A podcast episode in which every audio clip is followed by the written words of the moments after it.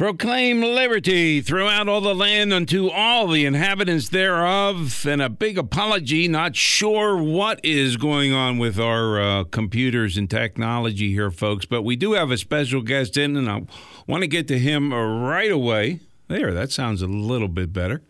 Uh, we got uh, this manager of the city government of Altoona, Pennsylvania, Ken Decker. Good morning, Ken. Good morning, John. Hey, happy to have you here. And again, I apologize to Ken and everybody about our uh, delayed opening here. Uh, some technical issues. Uh, the crew's working on it, ladies and gentlemen. But let's get right to Ken Decker because uh, a lot happens in your world in city government. And when is it that you joined up? Because I remember Marla Marcinko not that long ago was uh, leaving. And when did you take over, Ken? Uh, December of 2019 is when I started the job. Okay. Uh, December of 2019? Yes. So about 14 months ago? With uh, COVID, it seems more like 14 years ago. But yeah. See, that, that's another thing. And our uh, our uh, owner of this station took over a little a couple months before that and you know you think there you think there's everything uh, that can happen you'll you're kind of ready for it then completely out of the blue nobody's ever seen the likes of this. But what's what's your background ken if you don't mind me asking well, uh, I'm a Montana native, so I'm a long way from uh, my home in the Rockies. Uh, a Navy veteran, um, went to University of Gonzaga, so we share a little bit of a common background there, I guess, in a, in a way of speaking. That Catholic thing. Yeah, that Catholic thing. Um, uh, for 25 years, I worked and lived in Maryland, where my, my wife is a, a native of uh, what they call the Free State, and um, I've been a city and county manager for about 20 years. Took the job in Altoona in um, late 2019 after my wife and I took a year and a half off to travel and you know just take a sabbatical. So that's what brought me to your doorstep. So, as the uh, manager of the city operation, so you're you're part and parcel of what happens with police, fire, and the the uh, what do they call them non-uniform employees? Well the public works the the people who do the hard work plowing snow on a day like today the, the that repair roads. And then we have the, you know, the support departments like IT which has to deal with what's happening in your studio today. Oh could you send them over please? Yeah they're uh, they'll, they'll, well, we can have them here in minutes. But uh, but but really just because of of uh, there's a few things unusual about Altoona. One is is that water and sewer was basically you know structured under a separate authority. That's traditionally sort of a part of city government. Um, we also have a parking authority, so we have these these. Uh, entities that were chartered by the city years ago, but but really what it boils down to, if you look at our budget, is we mostly p- provide police, fire, and street services. So my next question is: uh, When you came here and you've been on the job 14 months now, what do you, what do you assess as the general strengths and the weaknesses of the government operations in Altoona?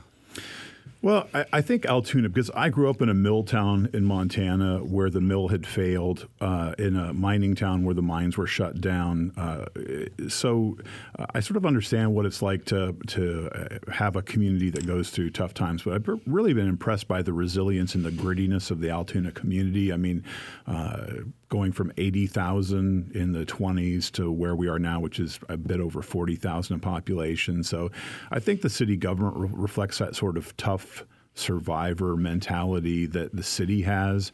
Um, but but it's two sides of the same coin. The challenge is uh, the weakness of the city is is that um, we're we're we're a city that once housed over eighty thousand tax-paying residents, and uh, we're trying to provide the same level of services. But uh, over the past several decades, the tax base has declined, and it's it's uh, uh it's a a city that faces some financial challenges. And how did you describe your job earlier when we were talking off air? Oh, as the, the, the, disseminator of equal unhappiness, or something? equitable distributor of unhappiness. Because no matter what the city manager does, every decision I make uh, on a day to day basis is going to bother, annoy, or uh, get somebody mad. So what we try to do is uh, every every taxpayer of Altoona deserves the same high level of service, uh, and we know people come in and they're mad about something the federal or state government has done, and, and I certainly can't blame them for that.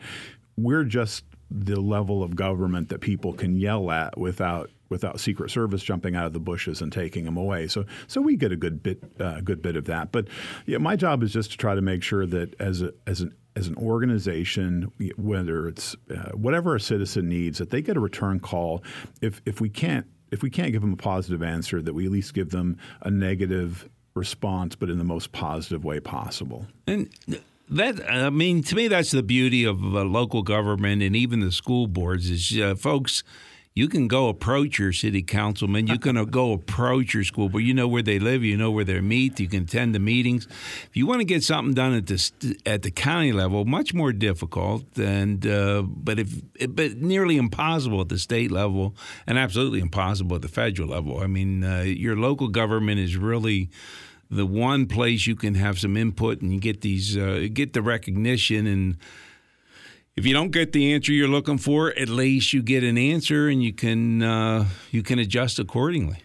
Yeah, when when you live in a smaller community, people figure out who you are, and and uh, uh, I, I, I, hope to have a chance to go out to dinner more with my wife, but uh, once you get settled in, it's hard to sit in a public place when people know who you are, and not come up to your table and say, "Oh, what about this alley behind my house?" I mean, and I've been I've been uh, approached in in in local stores, in restaurants, in the men's room, people have just said, "Hey, you know, oh, there's the manager. I'm going to give him a piece of my mind." So, and I think that's that just is part of the territory. But I think one of the great things is that in terms of representative government, when you have direct access to people, I think it works better. It's it's I guess easier to raise taxes if you never see the people who pay the taxes. But if you're in line in Walmart and have people on both sides of you that know who you are and, and know what you did, it's a little tougher to dodge that one. Hmm. Well, uh, let's let's talk a little bit for a moment about efficiencies because you mentioned these authorities that operate the water authority, the parking authority, and I assume there's numerous others. Are uh, they, in your view, uh, the most efficient way to uh, to handle things, or is it just the way they came into being that uh, they are accommodated? Well, I think I think it's a case by case situation, but efficiency really comes down to to leadership. I think I think the structure, good people can transcend structure. Not very good people, doesn't matter what structure you put them in. So I think if you have uh, an authority and you have uh, an engaged board and you have an excellent director, I think you can get a high level of efficiency and service. It's always a challenge, and in no small part because because uh, and I know you're a former state representative or legislator. State government makes former it, being the operative word there. Uh, state government and the federal government makes efficiency really hard because when we the way we would like to provide services is often just not allowed by you know, some very prescriptive state rules. So, uh, but I think if you if you have good people, you turn them loose, you do a good job, and and to the extent possible, you you work around the state rules. You know, you try to be as efficient as possible. You know, it's amazing you mentioned how overreaching our state is, uh, our state government when it comes to the operation of local government. But I remember a number of hearings we would have the municipal league or other representatives of uh, of cities and municipalities come before our state government committee, and I was always ask them. Uh, on net, do you get more benefit or more cost from state government? And uniformly, the answer was more cost. Uh, yeah, there's no no doubt about that, and and it's been a shock to me moving to Pennsylvania because in my previous jobs we didn't have like class cities where a third class city had this voluminous rule book handed down by the state saying this is how you have to operate your local government, and if if you want local governments to be the laboratories of democracy where people experiment and try different things, that's impossible if everything is dictated by a big state rule book. Folks, we're talking with the manager of the city government of Altoona, Mr. Ken Decker. You want to get a question into Mr. Decker, give us a call, 814-946-0435. Still operating with some technical challenges here, but uh, Ken's going to be with us till the bottom of the hour, so hang on board. We'll be right back. Talk Radio 98.5 WRTA. Well, I thought we had a bumper ready to go, but I was mistaken. Oh, what a challenge. Uh, folks, we're with, talking with Ken Decker, uh, who faces far more challenges than these technical issues that I'm dealing with here today. But he's the manager of uh, the city government of Altoona. And uh, we sort of looked at the strength and weaknesses, uh, Ken, and I'm curious What what do you think is going to develop in 2021 and beyond? Because uh, we're still dealing with the effects of COVID, and uh, I don't know uh, how that's how much that's affected revenues for the city, but obviously mostly negative, I would guess, right? Yeah, I think we're expecting to take a hit in revenues, and uh, I know that you're uh, a doctorate in economics. Uh, I am not, and I I honestly don't know what to make of the current economy, where stock prices are through the roof, but uh, uh, I am concerned that at some point that the federal government printing trillions of dollars is going. Those chickens may come home to roost. And I thought you said you weren't an economist, but I'm, you, I'm not. I'm not. I think you are. If you understand that printing money is not a solution to economic issues, you're a good economist. Well, the the. Uh, uh, one of my favorite quotes about economics is that uh, people respond to incentives, all else is commentary. So I go. thought that was a pretty good definition.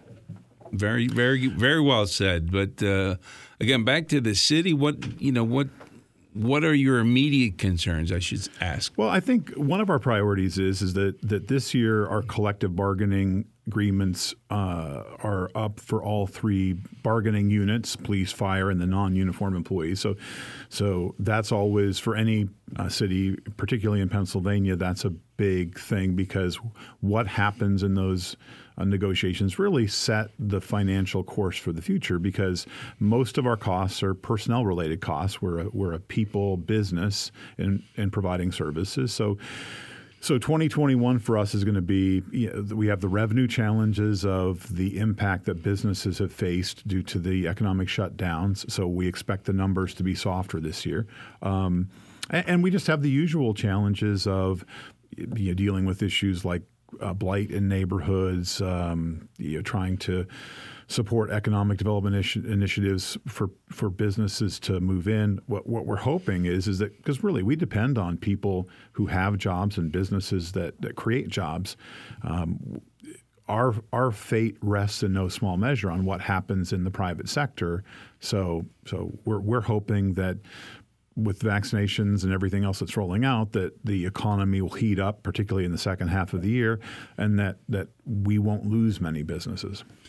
So you mentioned those contracts, and I guess they can be three-year contracts or longer. And the, the, the trick there is they're so inflexible. So you're kind of committing to something, and yet there are variables that are out of your control. Sure. In, in the state of Pennsylvania, it, it's really very much dictated by state rules in terms of what happens. Uh, and what can and can't be done. And uh, and for example, I didn't know this when I came here is that if whatever the local law, laws are.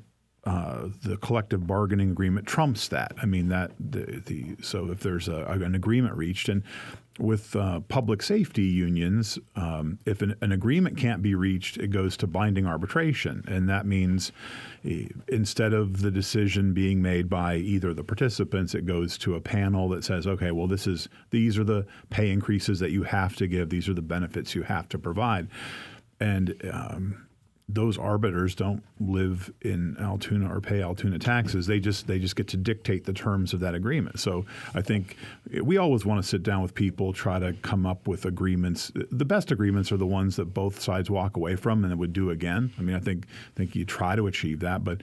Um, uh, mm. We'll we'll go in and we'll we'll try to to do the best we can within the rules of the process that are given to us, and um, and hopefully it's a positive outcome for everyone, including the community. You know, I, I, thought an interesting situation occurred a, a few weeks ago, and uh, all I got was from what I read in the paper. And I, I, my own view is Bill Kibler did an amazing job with this situation because you had Pat Miller, who heads up the Firemen's Union, I believe, come into City Council and complain uh, that you're not getting enough COVID dollars. That Logan Township got six hundred thousand, so the city should have got a million or more, and uh, you got somewhat uh, less and uh, the uh, city council was saying, well, you know, the COVID rules are you can only ask for COVID related expenses and reimbursement. And how Logan Township got $600,000 out of your purview. But uh, but uh, Bill Kibler followed up with going to the federal website, which was contradictory because up front it says you can only get reimbursement for the uh, the direct COVID expenses, but then later it said, but go ahead and apply for more, and you'll probably get it, or so, something like that. I'm paraphrasing here, but what what was your take on that situation? Well, first, and I think I agree that Bill did a great job of trying to unpack a pretty dense issue, but uh, the, the what I think got missed was is that the mayor and council, when they when when this sort of unfolded, they said there have been there have been entities like AMED, the, the regional ambulance provider, that have been devastated by COVID, and they, they have had huge financial losses. Last year, we we had a little bit of revenue loss, but not much. So the mayor and council said, "Hey, let's make sure if there's CARES money available, it goes to the people who've actually been hurt by it: small businesses, you know, independent individuals." and uh, and places like AMED or CBRC, which is the, the, the regional recreation group that provides park maintenance and programs. So, so I think the general sense was, as opposed to just applying for money for the sake of having money, we shouldn't do that. The second layer of that is federal rules are often contradictory, and these were written in a hurry. But but the way I read them, and I think the way the, the city council and the city solicitor settled down on this was if you read in the front, it says if you budgeted for something in, in the coming or in the year, you can't get COVID money to pay for something you're already planning to pay for yourself. So, so yeah, there's a, there's a footnote in there saying that we're going to assume that certain public safety employees are, are COVID related expenses. But if you look back in the in the in the front of the regulation, it says you can't use federal money to pay for an expense that you thought was coming. So, uh, and again, not to criticize Logan Township, I mean they made their decision, the county made their decision, but in terms of how we approached it, um, and and one more thing for the for the for the benefit of an economist sitting across the table from me never spend one time money on an ongoing expense. So if Amen. You, if if you get a grant in, spend it on something that doesn't need to be you know, where it's not going to require further investment. If you if you if you back into enough money to make the down payment on a car, great but you need to think about where those other car payments are going to come from. So, so even if we did end up with CARES money, we wouldn't have spent it on ongoing expenses, and personnel are always an ongoing expense. Well, Exhibit A of that was Pennsylvania in 2009 and 10 when it got the the uh, the checks for the shovel ready jobs. You know, we're coming out of that 2008 recession, and the federal government sending out this money. And uh, Governor Rendell at the time gave the money to school districts, and many of them put that money into operational expenses, which was intended for capital uh, purchases, one time expenses. And then when Governor Rendell left office after 2010, the next governor, Corbett, he stuck with trying to make up for that difference. And uh, blamed for cutting uh, education expenses and every other evil thing when it was really Ed Rendell who had cut the state allocation to education and used the federal one-time funds to cover over. A little lesson in history there. Uh, you got a you got a messy state you're dealing with. Here, well, be, Ken. beware of state or federal agencies bearing gifts. Uh, this is a wise man, folks. Can we? We gotta. We're out of time, but I hope we can have you back a, another time, and uh, we can talk beyond the city because in our, our conversation off air as well as on, you you are a very engaging person and knowledgeable, and have uh, some interesting things to say. So we'll have you back. Okay. Thanks very much, John. Good luck with the technology, and have a great morning. I apologize again for that, Ken. Thanks so much.